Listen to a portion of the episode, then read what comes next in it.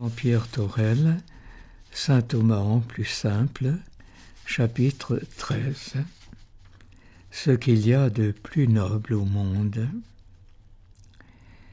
S'il est permis de s'inspirer de Saint Thomas jusque dans la manière dont il a fait la transition entre la première et la deuxième partie de la somme de théologie, alors il n'y a pas à hésiter sur la façon de relier ce nouveau chapitre au précédent.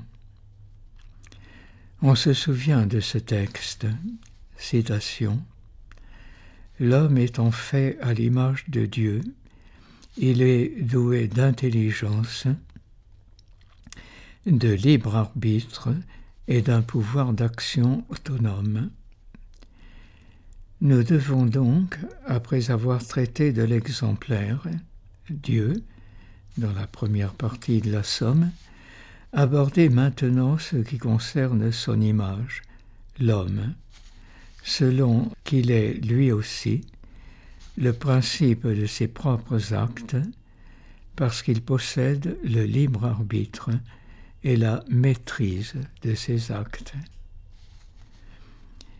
Après avoir balbutié, c'est une expression de Thomas, après avoir balbutié durant quelques pages sur le mystère de Dieu, il faut maintenant tenter de dire quelque chose sur le mystère de l'homme. Il est plus accessible, certes, mais il demanderait un gros livre, alors que nous ne disposons que de quelques pages. Quelques aspects paraissent plus importants à être soulignés.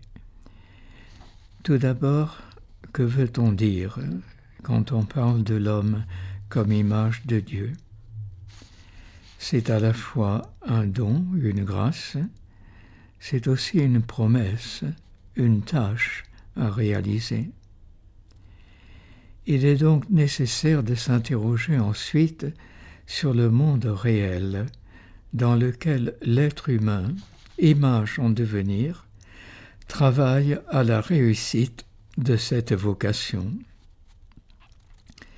Au-delà de ces généralités, on essaiera de voir comment cet être humain devient peu à peu un être chrétien, autre façon de parler d'une image de plus en plus ressemblante à son modèle divin il faudra enfin parler de la manière dont cette image unique ne devient elle-même qu'en relation avec une multitude d'autres images, uniques elles aussi, car le dessein de Dieu est bien de rassembler dans l'unité de sa communion ces enfants que le péché avait dispersés loin de lui. Sous-titre À l'image de l'image. Ici comme ailleurs, Thomas place la Sainte Écriture en tête des sources du théologien. Or, il lit au début de la Bible la déclaration de Dieu, faisant l'homme à notre image et ressemblance. Genèse 1, 26 il faut enregistrer soigneusement la force prescriptive de cet enseignement. Ce n'est pas une simple manière de parler. Dire que l'être humain a été créé à l'image de Dieu, c'est énoncer la raison, la cause finale, comme disent les philosophes, de la production de l'homme. Dieu a fait l'homme pour cela, pour qu'il soit à son image. Thomas voit à l'œuvre et simultanément l'action de Dieu et son objectif. Dieu, un acte de création de l'homme, ému par l'intention de lui communiquer sa ressemblance. Thomas est d'autant plus à l'aise pour se conformer à cet enseignement biblique que cela va dans le sens de sa propre réflexion qui le conduisait déjà dans cette direction. Lorsqu'il parle de la création du monde par Dieu en la comparant à la création d'un artiste humain au travail, Thomas fait cette restriction majeure. Alors que l'artiste ne peut reproduire que des modèles créés, même simplement imaginés, Dieu n'a pas d'autre modèle que lui-même. Ce qu'il crée porte sa marque, une marque divine, et lui ressemble donc en quelque façon. Nous l'avons dit il y a peu, s'il ne s'agit que de la trace de l'action divine dont aucune créature n'est dépourvue, Thomas parle simplement de vestiges.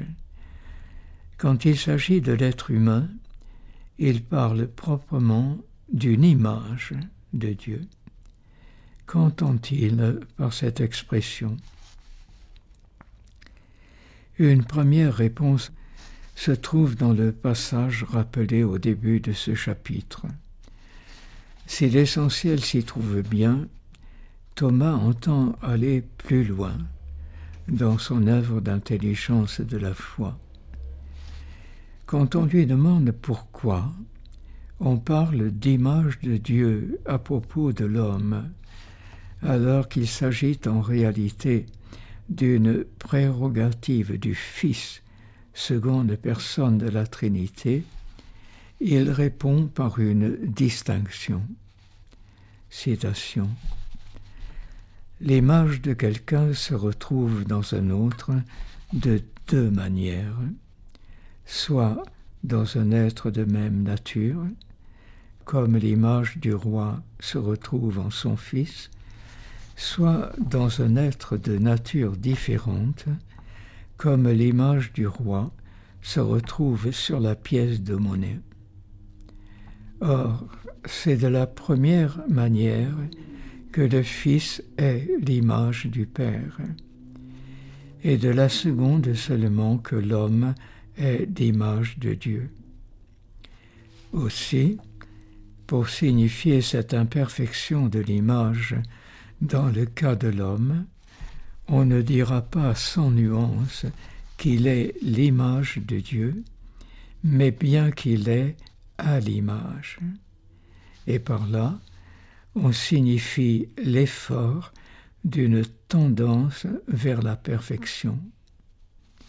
Du Fils de Dieu, au contraire, on ne peut pas dire qu'il soit à l'image, il est la parfaite image du Père. Fin de citation. Cette nuance est particulièrement éclairante. L'idée d'une réalité qui n'est pas donnée à l'état achevé, mais appelée à progresser, correspond à la conception thomasienne de la nature, qui comporte certes un donné de base stable, mais qui est riche germinalement d'un accomplissement à venir. L'homme n'est pleinement lui-même qu'à l'état achevé. De même, l'image de Dieu qui est en lui ne sera pleinement elle-même qu'au stade parfait de son activité de nature spirituelle. Ce n'est pas assez dire que l'homme ne ressemble pas à Dieu par sa condition corporelle. Ce serait se faire une bien piètre idée de Dieu. Il faut ajouter qu'il ne s'agit pas non plus d'une réalité statique, mais bien d'une réalité dynamique, qui se situe au niveau supérieur de l'activité de connaissance et d'amour qui caractérise l'être humain. Si l'homme est une image de la Trinité, c'est qu'il est doué d'intelligence et de volonté, et donc qu'on peut trouver chez lui, comme en Dieu, l'équivalent d'un objet pensé, Thomas dit un verbe, conçu par l'intelligence, et un amour qui se porte vers l'objet aimé, qui s'accroît en noblesse selon sa qualité de l'objet pensé et aimé. Pour suggérer ce caractère évolutif de l'image, Thomas met en œuvre une gradation de conformité ascendante qui ouvre la voie à une croissance indéfinie. Citation. L'image de Dieu dans l'homme pourra se vérifier selon trois degrés. D'abord en ce que l'homme a une aptitude naturelle à connaître et à aimer Dieu. Aptitude qui réside dans la nature même de l'âme spirituelle, laquelle est commune à tous les êtres humains. Deuxièmement, en ce que l'homme connaît et aime Dieu actuellement, quoique de façon imparfaite. Il s'agit alors de l'image par conformité de grâce. Troisièmement, en ce que l'homme connaît et aime Dieu actuellement et parfaitement, on a alors l'image selon la ressemblance de gloire dans la béatitude. Aussi, en marge du psaume 4, 7, la lumière de ta face a été imprimée sur nous, Seigneur. La glose distingue-t-elle trois sortes d'images? Celle de la création, de la nouvelle création et de la ressemblance. La première de ces images se trouve dans tous les êtres humains, la deuxième dans les justes seulement, et la troisième seulement dans les bienheureux. Fin de la citation. Il est clair que ces trois aspects de l'image sont intimement liés l'un à l'autre, comme les trois moments d'un même itinéraire spirituel. Thomas a constamment proposé des degrés dans sa façon de comprendre l'image, l'un supposant l'autre et l'accomplissant à un degré supérieur. Cela montre bien que ce dynamisme de l'image est l'un de ses intérêts majeurs pour la considération théologique. Citation Il y a deux manières d'être conformé à l'image du Christ, l'une dans la vie de la grâce et l'autre dans la vie de la gloire, la première étant une voie vers la seconde, car sans la vie de la grâce, on ne parvient pas à la vie de la gloire. Fin de la citation. Beaucoup de choses encore pourraient être dites sur l'homme comme image de Dieu. Pour être pleinement fidèle à l'intuition centrale de frère Thomas, il faut au moins dire ceci. Si la doctrine de l'image a une telle importance pour nous, c'est qu'elle permet de comprendre comment se réalise dans la créature, en chaque être humain, l'articulation de la sortie et du retour du schème circulaire qui nous sert de fil conducteur. Si la première, l'image de création, est à la fois le terme de la sortie de Dieu et le point de départ du mouvement, la seconde, l'image de recréation selon la grâce, est celle par où commence le retour vers Dieu, inaugurant le mouvement qui s'achèvera dans la patrie céleste avec la troisième, l'image de gloire, enfin parfaitement ressemblance. Ce n'est qu'ainsi qu'on donne à l'élan interne de l'image toute sa force en la replaçant dans le dynamisme plus vaste du mouvement circulaire infini qui ramène vers Dieu la création tout entière. La création tout entière et spécifiquement les personnes humaines qui entrent consciemment dans cette démarche, la création tout entière se trouve ainsi prise et entraînée dans le mouvement des relations trinitaires. Comme on peut le vérifier sur l'icône de la Trinité d'André Roubloff, sous la forme du rectangle au bas de l'autel qui symbolise l'univers créé, la création n'est pas en dehors, mais bien au cœur de la communion trinitaire. Le génie du peintre rejoint sans le savoir l'intuition du théologien et rend visible quelque chose de ce mouvement, cette circulation, dit Thomas, ce mouvement qui part du Père par le Fils et revient vers lui par et dans l'Esprit, en entraînant l'univers dans son amour. Sous-titre la grâce ne détruit pas la nature. Le parcours de l'image de Dieu s'achève dans l'éternité. Ici-bas, elle est encore en devenir. Thomas ne l'oublie pas et propose une vision plus complète de la situation de l'être humain en ce monde. C'est justement un de ses principaux apports à la pensée chrétienne d'avoir appris aux théologiens à distinguer ce qui appartient à l'ordre structurel de la nature des choses et ce qui relève de la libre gratuité du don divin.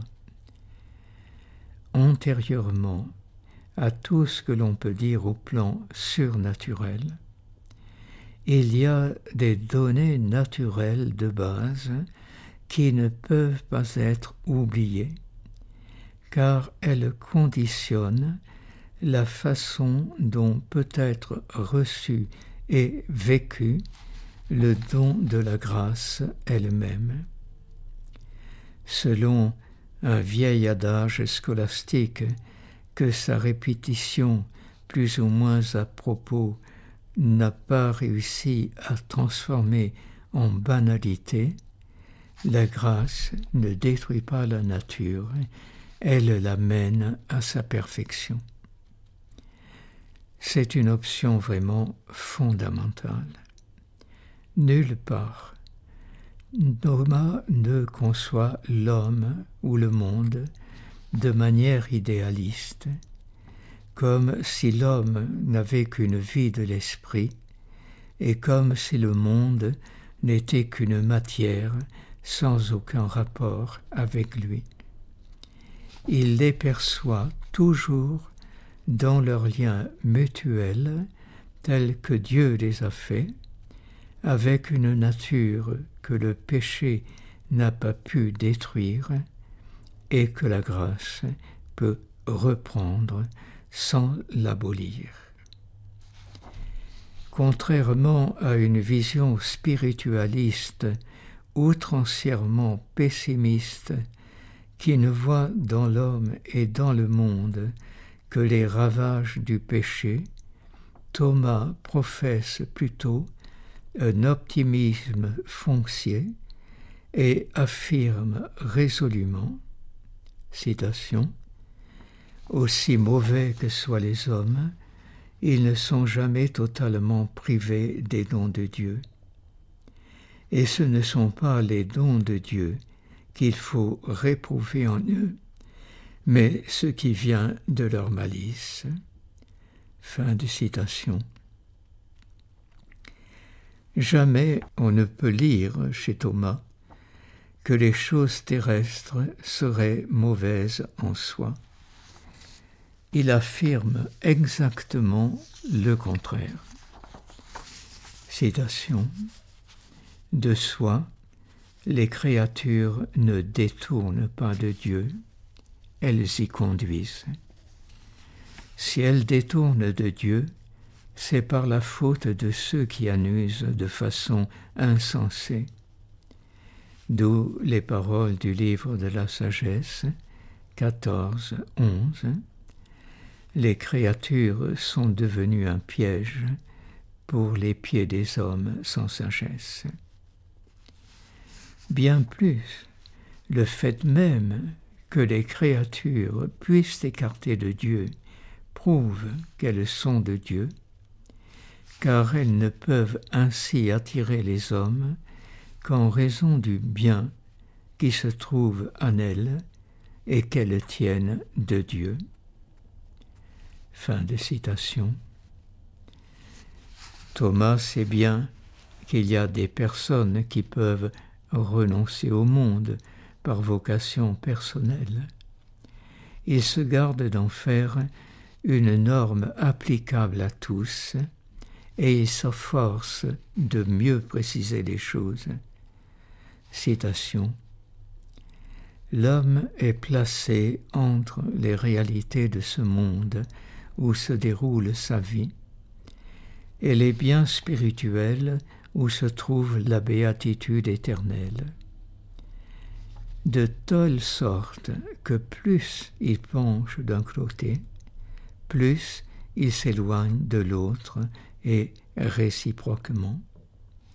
S'enfoncer totalement dans les réalités terrestres au point d'en faire le but de son existence, la raison et la règle de ses actes, c'est se détourner totalement des biens spirituels. Les commandements de Dieu interdisent un tel désordre. Cependant, pour atteindre cette fin, il n'est pas nécessaire de renoncer totalement au monde, car on peut arriver à la béatitude éternelle tout en usant des biens terrestres, pourvu qu'on n'en fasse pas le but de son existence. Fin de citation. On peut considérer ce texte comme une charte qui s'applique à la situation de l'image de Dieu en route vers la béatitude. L'être humain se doit d'agir de telle sorte qu'il ne cesse pas de se diriger vers cette fin ultime, tout en se consacrant aux nombreuses tâches qui se présentent à lui dans cette situation d'entre-deux. À l'arrière-fond de cette situation, il y a la conception de la création de Thomas. C'est à la fois celle d'un théologien croyant et d'un philosophe qui le conduit à professer l'autonomie et la valeur de la réalité créée voulu par Dieu pour manifester et communiquer sa bonté, certes, mais aussi pour lui-même, de façon à ce qu'il ait sa consistance et ses lois propres. Le monde créé n'est pas un théâtre où les chrétiens ne seraient que des figurants de passage. C'est le lieu où la volonté salvatrice de Dieu reprend et mène à son terme sa volonté créatrice avec la coopération réelle de l'homme dans une unique histoire du salut dont le caractère sauveur n'abolit pas la réalité profane. Ce qui ressort de cette valeur intrinsèque de l'univers créé, c'est que l'agir humain peut se donner des objectifs précis, qui, pour n'être pas la fin dernière, sont pourtant des fins intermédiaires qui valent d'être poursuivies pour elles-mêmes. Pour en énumérer l'une ou l'autre, selon l'ordre des grandes inclinations naturelles qui se retrouvent en toute personne humaine, en voici une liste qui pourrait être plus longue. Accomplir le bien partout où on le reconnaît, servir la vie sous toutes ses formes, fonder une famille, élever des enfants, chercher la vérité, transmettre le savoir par l'enseignement, l'accroître par la recherche, lutter pour une meilleure répartition des biens de la terre, servir son pays par l'engagement politique ou l'humanité par le maintien de la paix entre les nations, sans oublier le bien de l'amitié au niveau des relations interpersonnelles, etc. Tous ces objectifs représentent autant de biens véritables qui méritent d'être recherchés et servis. Loin de détourner de la fin dernière, ils orientent vers elle et permettent de mieux la servir. Le chrétien qui s'engage dans de semblables tâches poursuit la mission d'humanisation de la terre confiée à l'homme par son Créateur, selon ce que dit le livre de la sagesse 9, 2, 3. Par ta parole tu as fait l'univers, par ta sagesse tu as formé l'homme pour dominer sur les créatures que tu as faites pour régir le monde en sainteté et justice et exercer le jugement en droiture d'âme. Les chrétiens n'ont donc aucune raison d'esquiver ces tâches ou de ne les faire qu'à moitié ou à contre-cœur. S'il s'agit de la sphère privée de chacun, Chacun y est poussé, certes, par les nécessités de la vie, mais il a en plus la certitude de travailler ainsi à la réalisation de son propre être chrétien. S'il s'agit d'une tâche publique, le fait de se dépenser en vue de l'avènement d'une société meilleure ajoute à son engagement une qualité que seul un croyant peut lui conférer, l'imitation de la libéralité divine qui donne de façon d'autant plus effective qu'elle est totalement désintéressée.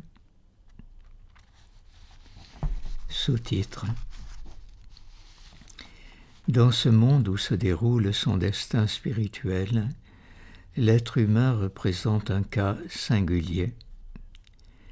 Il n'est pas seulement un esprit, une intelligence, il est aussi un animal. Il vit son destin spirituel dans une condition corporelle. Même si l'image de Dieu se trouve dans son âme, la personne humaine, ce n'est ni son corps, ni son âme. C'est le composé qui résulte de l'union de l'âme et du corps. L'âme est sans doute la partie la plus noble en raison de sa nature spirituelle créée par Dieu. Elle n'est pas une substance complète existant par soi. Thomas le déclare avec la plus grande netteté, ni la définition, ni le nom de personne ne lui conviennent. Ailleurs, il emploie même cette formule saisissante L'âme n'est pas tout l'homme, mon âme, ce n'est pas moi. L'homme, c'est la personne humaine. Et là, Thomas ne cache pas son admiration. La personne signifie ce qu'il y a de plus parfait dans toute la nature. De fait, la révélation confirme cette dignité, puisque l'un des motifs de l'incarnation du Verbe était précisément de nous révéler cette grandeur. Si Dieu s'est fait homme, c'était afin de nous instruire sur la dignité de la nature humaine. On comprend sans peine l'importance de cette option. Face à toute conception spiritualisante, entre guillemets, de l'être humain, qui risque d'être tenté de considérer le corps comme méprisable, le solide réalisme de Thomas lui fait affirmer tranquillement que l'homme est un étant corporel et que sans le corps, il n'y a plus d'homme. Il en résulte pourtant une redoutable difficulté. L'homme étant ce qu'il est, sa nature animale, avec sa faiblesse et ses passions, est loin de toujours représenter une aide harmonieuse au devenir de l'être chrétien. Chacun de nous en fait l'expérience chaque jour. Le corps et ses penchants nous entraînent sur une voie de facilité plutôt que sur la route de ce qui serait le meilleur. C'est pourquoi certains philosophes qui ne voyaient que ces tendances désordonnées parlaient des passions comme des maladies de l'âme. Thomas refuse de s'engager dans cette voie. Il donne une autre définition des passions et propose en même temps une solution plus en harmonie avec son idée de l'être humain. Citation. Si nous appelons passion, sans plus, tous les mouvements de la sensibilité, alors la perfection du bien humain implique que les passions, elles aussi, soient réglées par la raison. Fin de citation. Pour Thomas, il s'agit bien sûr d'une raison éclairée par la parole de Dieu, informée par la loi divine, fortifiée par la grâce, et mettant en œuvre toutes les ressources vertueuses dont elle dispose. Ainsi entendu, la raison est le relais du dessein divin sur l'homme. L'obéissance de la sensibilité à la règle de la raison est alors tout autre chose que la soumission à l'idéal étriqué d'une exacte médiocrité que pourrait suggérer la mesquinerie de l'esprit humain laissé à lui-même.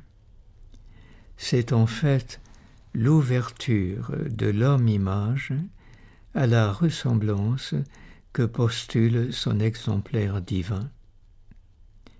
On comprend mieux alors la conviction de Thomas selon qui la perfection du bien humain passe non par le refoulement ou le mépris des passions, mais par leur rectification et leur intégration au niveau de la vie de l'esprit. Citation.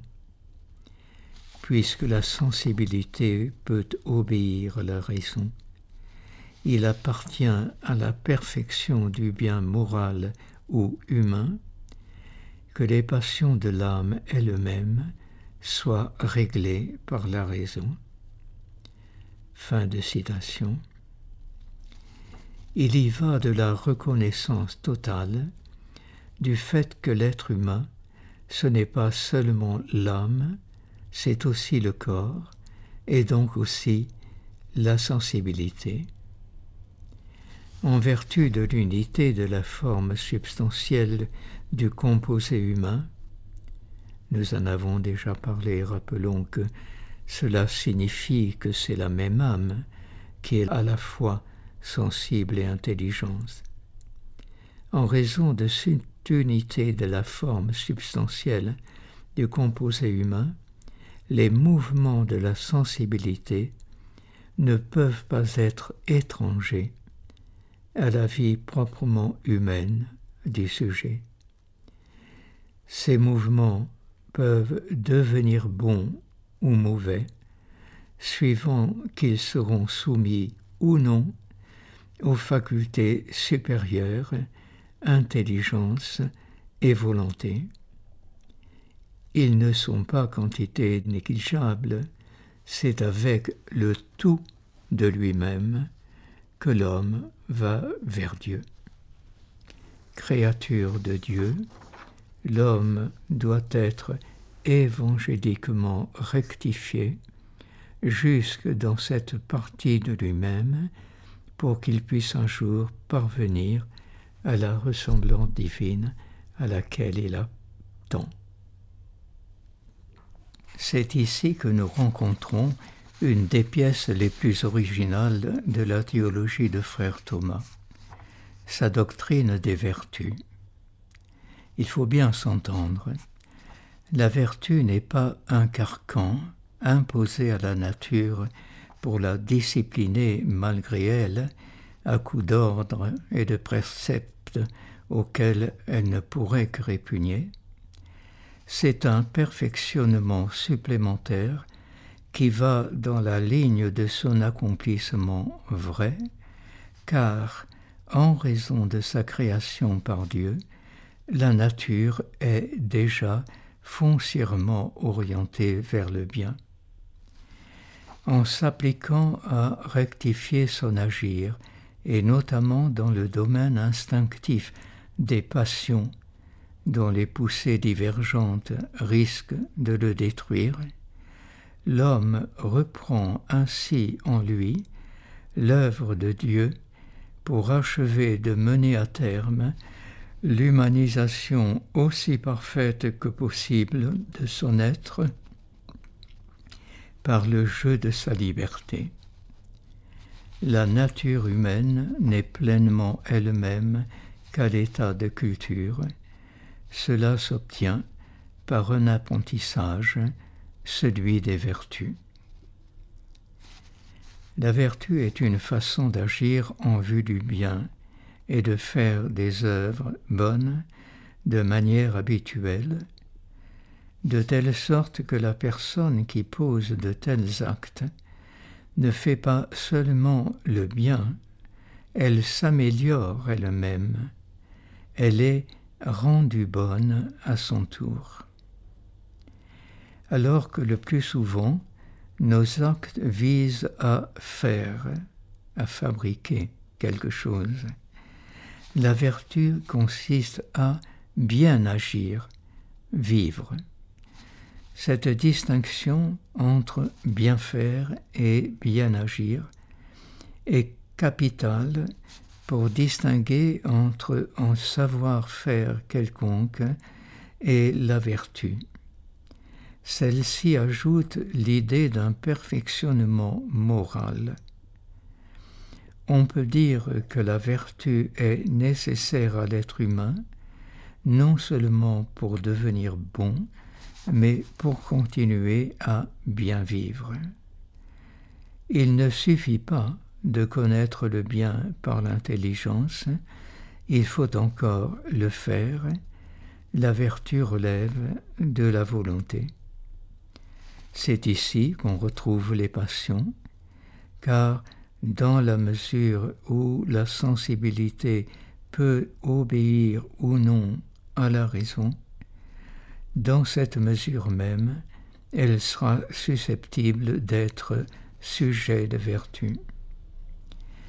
La tempérance, par exemple, a la tâche de discipliner notre tendance foncière vers ceux qui nous attirent en lui apprenant à résister à tout ce qui pourrait l'éloigner du bien par entraînement du plaisir facile.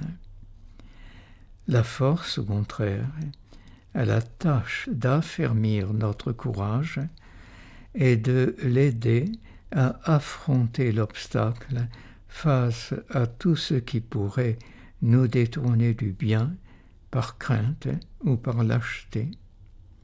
Dans les deux cas, la vertu fortifie la personne dans son attachement au bien, alors que le fait de céder à la pente naturelle de ses passions la conduirait à la désagrégation.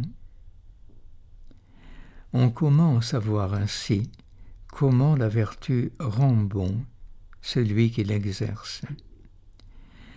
Contribuer à prévenir l'éclatement de l'être moral et l'unifier en profondeur jusque dans ses puissances sensibles représente déjà un gain.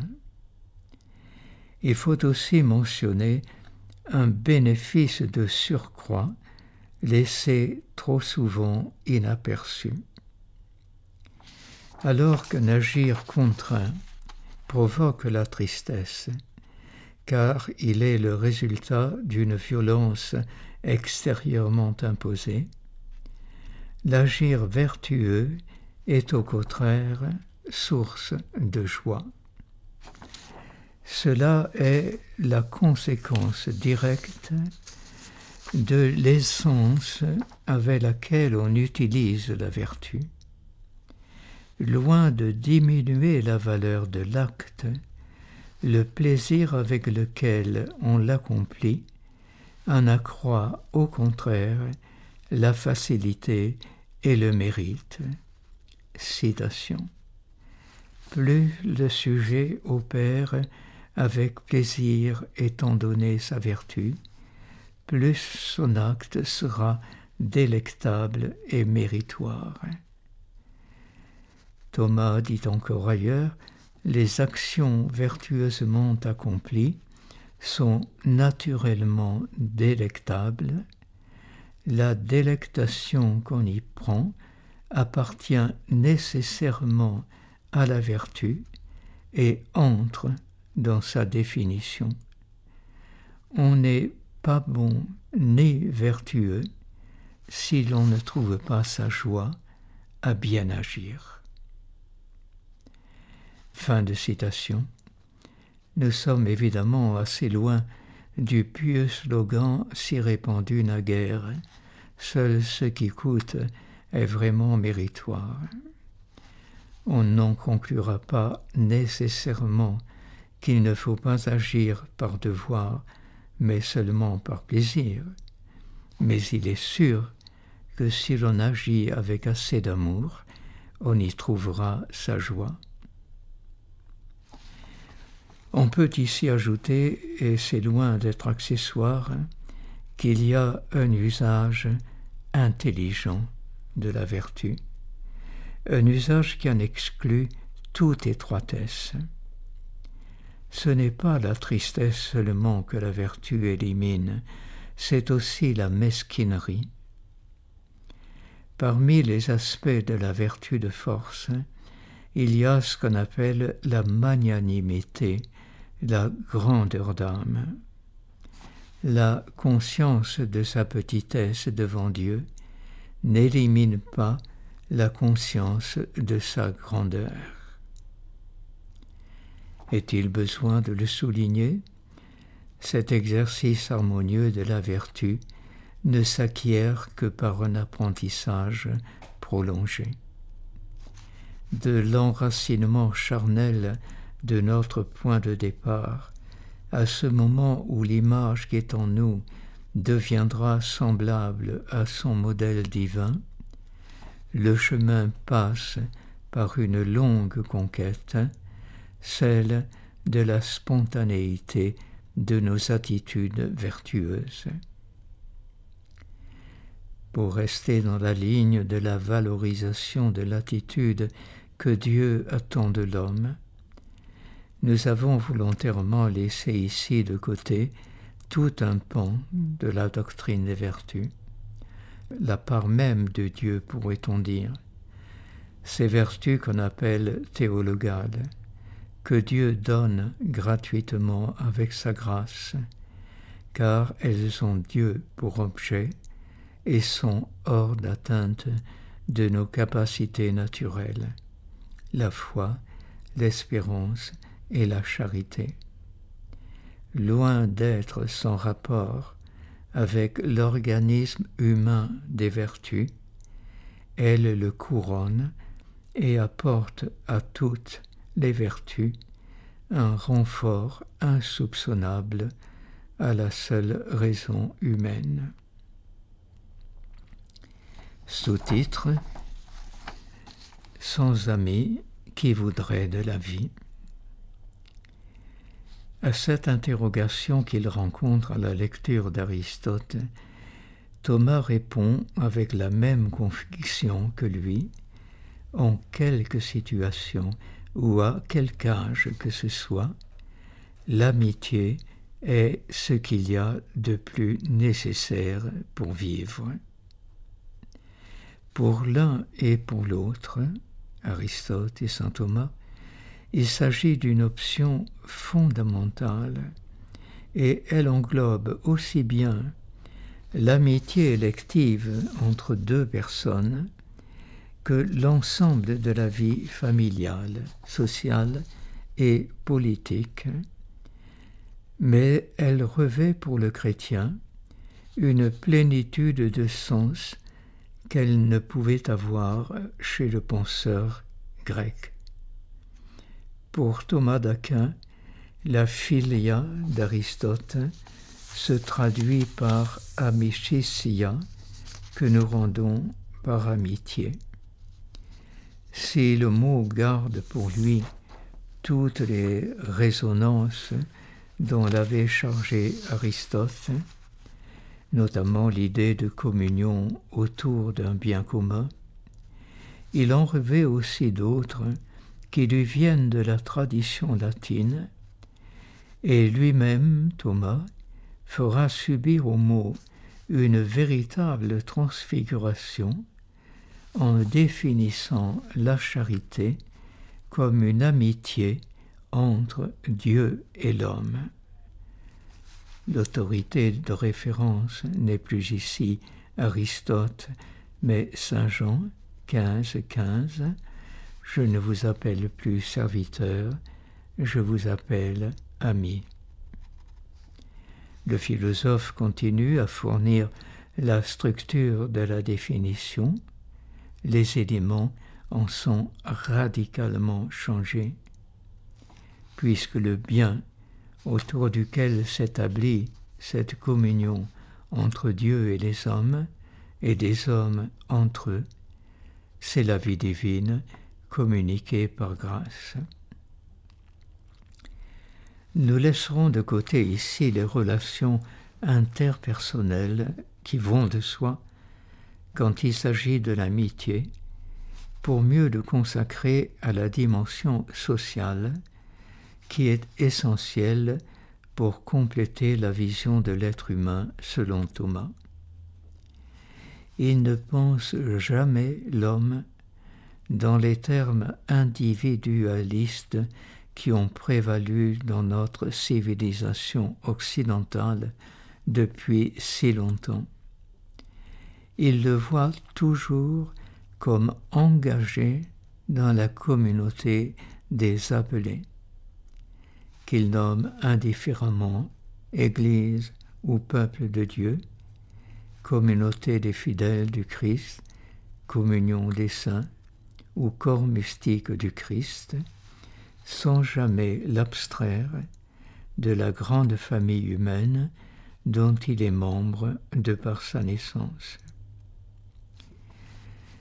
Thomas tient donc d'Aristote que l'homme est un être destiné par nature à vivre en cité, ce qu'on traduit souvent par animal naturellement politique. S'il arrive qu'il n'en soit pas ainsi, un tel homme doit ou bien jouir d'une humanité supérieure à celle du commun des mortels, comme l'ont été certains saints ermites, ou bien être dépassé moins qu'un homme. Pour Aristote, citant Homère, un tel homme n'a ni clan, ni loi, ni foyer.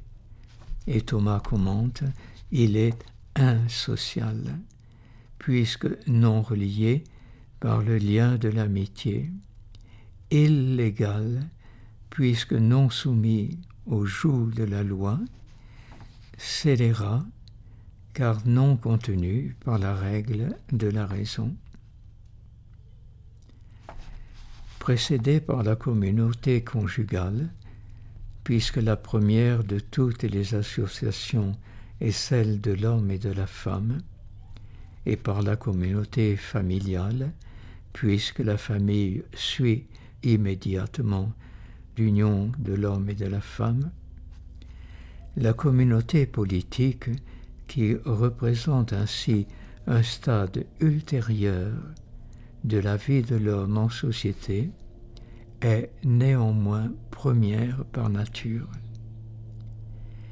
Elle se subordonne donc les communautés antérieures à elle, elle ne les détruit pas, quoiqu'elle témoigne, quoique en degré moindre, de ce qui a poussé les hommes à vivre ensemble et que Thomas, à la suite d'Aristote, place dans le langage. Citation. Nous voyons en effet que si certains animaux ont la voix ou le cri, vox, l'homme seul a le langage, locution.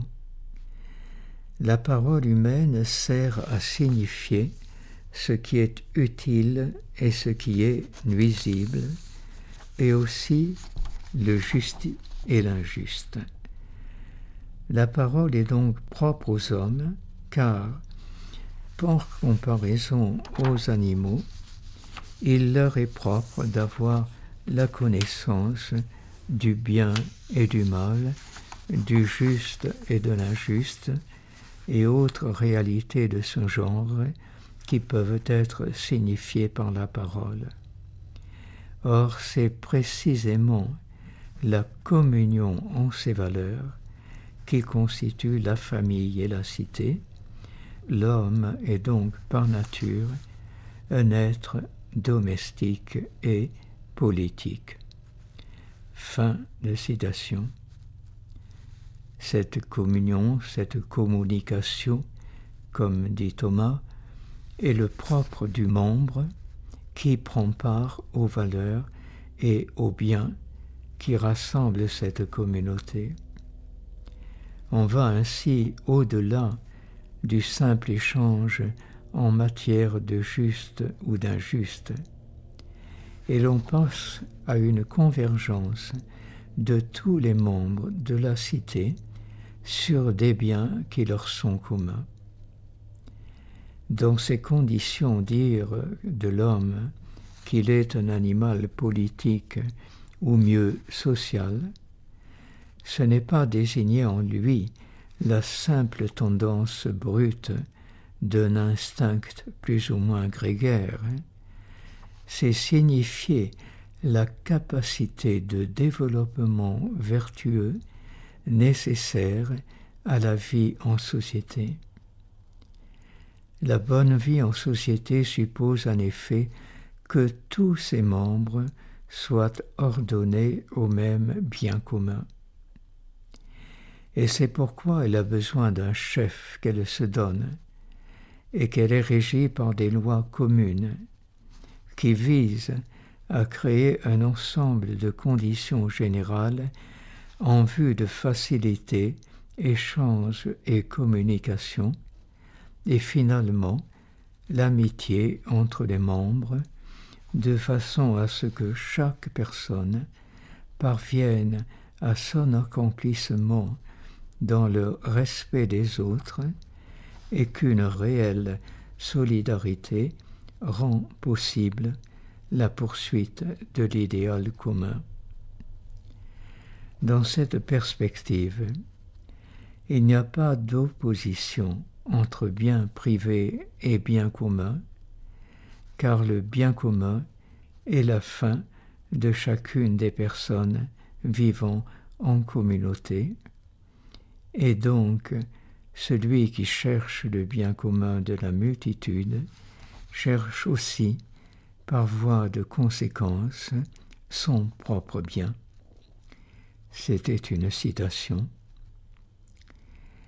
L'individualisme est si ancré en nous que nous ne sommes pas habitués à ce langage.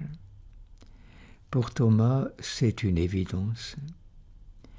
Et il explique que s'il en est ainsi, c'est que le rapport de la personne à la société est un rapport de partie à tout, de membre à corps.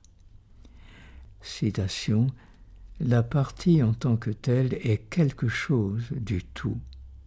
Or, l'homme est dans la société comme une partie dans le tout. Tout ce qu'il est appartient donc à la société. Fin de citation. Quoi qu'il en coûte à nos égoïsmes, le bien du tout l'emporte, car, selon Aristote, il est plus divin que celui d'un seul individu. Cette phrase a fait couler beaucoup d'encre, à juste titre. Elle ne se comprend de la société aussi longtemps qu'on s'en tient au seul niveau naturel.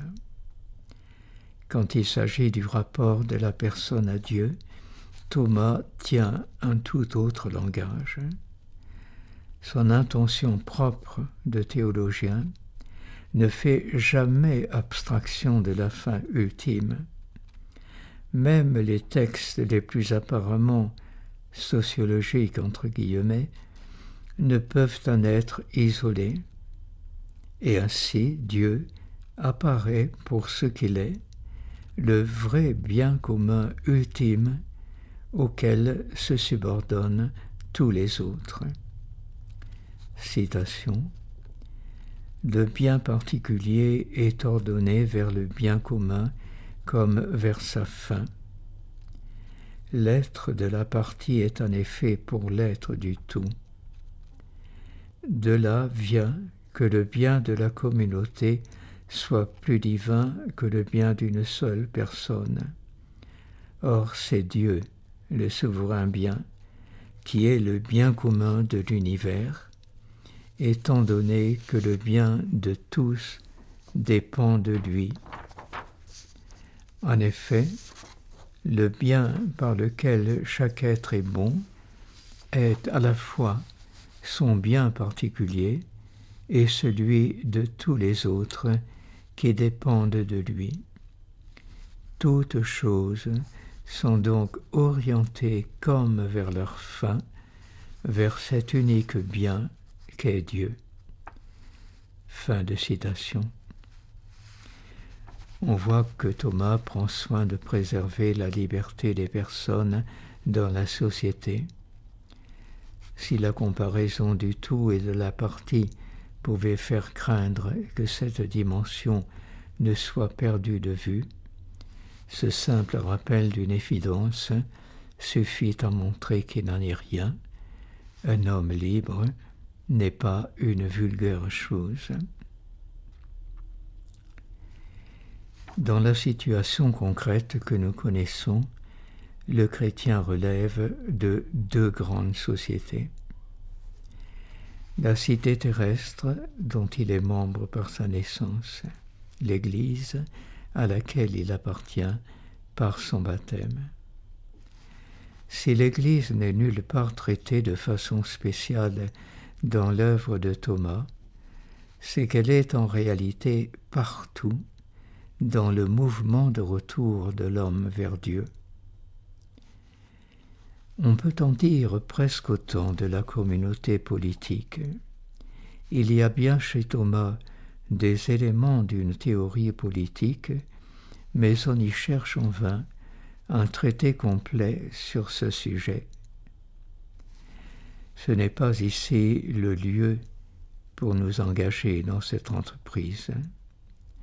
L'important est moins d'être complet que de faire percevoir les lignes de la pensée du Maître qui se retrouvent comme entrelacées dans les deux communautés, ecclésiales et politiques. Sans pousser trop loin la comparaison, on peut certainement assurer qu'à la façon dont la cité terrestre est le lieu où s'épanouissent normalement les qualités naturelles de l'être humain, l'Église et ses sacrements est, elle aussi, le lieu où l'homme se voit équipé pour sa vie surnaturelle et où il s'épanouit en sa qualité de Fils de Dieu. Est-il nécessaire de préciser que pour les chrétiens au moins, et pour s'exprimer en termes bibliques, la perte de l'Éden et le passage de l'humanité par l'expérience de Babel ont laissé à chaque génération et à chacun d'entre nous un long chemin à parcourir pour rejoindre cet idéal.